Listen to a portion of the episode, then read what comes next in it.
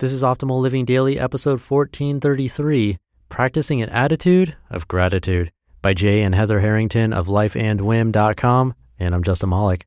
Welcome to an award-winning podcast, Thanks to You, where blogs are narrated to you for free with permission from the websites, covering personal development, minimalism, and more. Now let's jump right into our post and start optimizing your life. Practicing an Attitude of Gratitude by Jay and Heather Harrington of life and whim dot com. One of the gifts of the holiday season is that it is the one time during the year that our collective consciousness shifts toward giving thanks. We count our blessings and extend generosity to those who are less fortunate. We adopt an attitude of gratitude. Here's an example. When I was in high school, my dad invited the woman who we hired to clean our house to our family's Thanksgiving dinner. I was young and found this weird at the time, and frankly, I was a bit annoyed.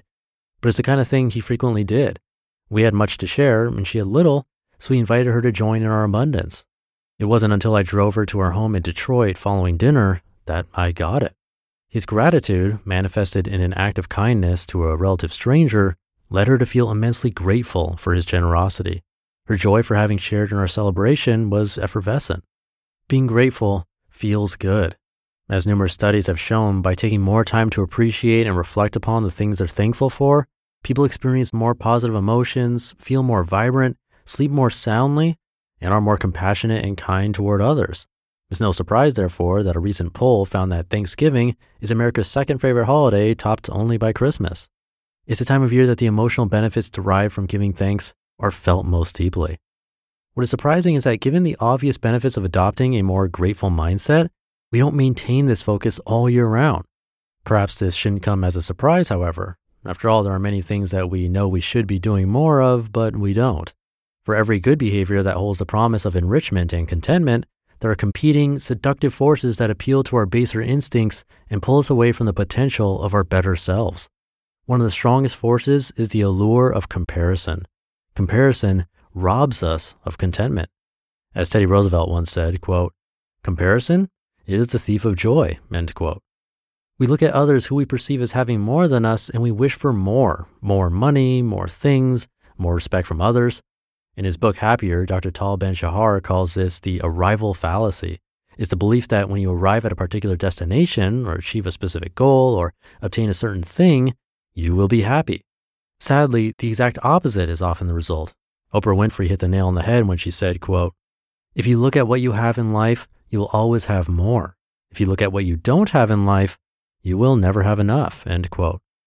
In other words, if you're always seeking something more, you'll never take the time to appreciate the abundance that surrounds you in this moment. You'll go through life seeking, and even when you get what you want, you'll then seek more. It's a race. And because life is finite, unless you're Jeff Bezos or Bill Gates, it's one you can't possibly win. Living with abundance or scarcity. Indeed, we all have a choice to live with either an abundance mentality or a scarcity mentality. We choose to either appreciate all that is or dwell on all that is not. We can look at others who appear to have something that we do not and either be inspired to grow by the example they set or remain stagnant, stifled by envy.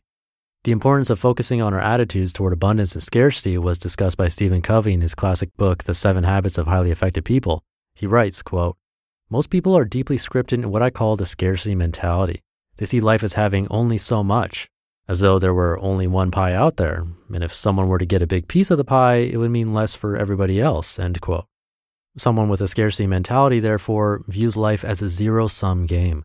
They have a hard time being genuinely happy for others. They believe someone else's joy is robbing them of the opportunity for their own. We all know these types of people. Many of us can empathize because we've been to this dark place ourselves. Empathy and icebergs. Empathy is defined as seeing life through the lens of another person and having the ability to put yourself in another person's shoes. Empathy, therefore, is a hallmark of an abundant and grateful attitude. When people are grateful, they tend to want to help others. And when people are empathetic towards others, it reminds them of all that they can be grateful for in their own lives. Being more empathetic makes us more grateful about our own circumstances, and being more grateful makes us more empathetic toward the plight of others. It's a virtuous cycle. Unfortunately, the converse of this is also true. Empathy awakens gratitude, but comparison and judgment of others suppresses it. When we live with a scarcity mentality and fail to appreciate all that we have in our own lives, we tend to look at others, including those who appear to have more than us, and fail to realize that they are fighting their own wars and battling their own demons. We fail to appreciate that people are like icebergs. Unless we take the time to dig deeper, we see only the tip that breaks the surface of the water and not all of the pain, struggle, and hardship that lies beneath. We don't understand what we don't see, so we believe others have what we do not. Instead of seeking more understanding, we seek more. An attitude of gratitude. I'm thinking a lot about gratitude these days and trying to live in the present moment. My tendency is to strive for more, but I've come to learn with the benefit of life's experience that good things tend to come when you're at peace with your present circumstances. I've come to appreciate that living with an abundant mindset does not mean settling for a complacent existence bereft of hope and ambition. It's just the opposite, in fact. It's when we focus on scarcity rather than abundance that we permit limiting beliefs, such as the belief that our happiness is contingent on obtaining something more to hold us back from our true potential. During this time of giving thanks, remember that happiness is not a destination. It doesn't lie over the hill or around the corner. It's not a key that if you could only find it would unlock the door to something more. The key is gratitude. It's right in front of you. It resides within you. It's easy to believe that happiness lies in something more. But if you have gratitude, well, then you have everything that you'll ever need. You just listened to the post titled Practicing an Attitude of Gratitude by Jay and Heather Harrington of life and whim dot com. I'll leave it there for today. Thank you for being here and listening every day. Have a great rest of your day, and I'll see you tomorrow where your optimal life awaits.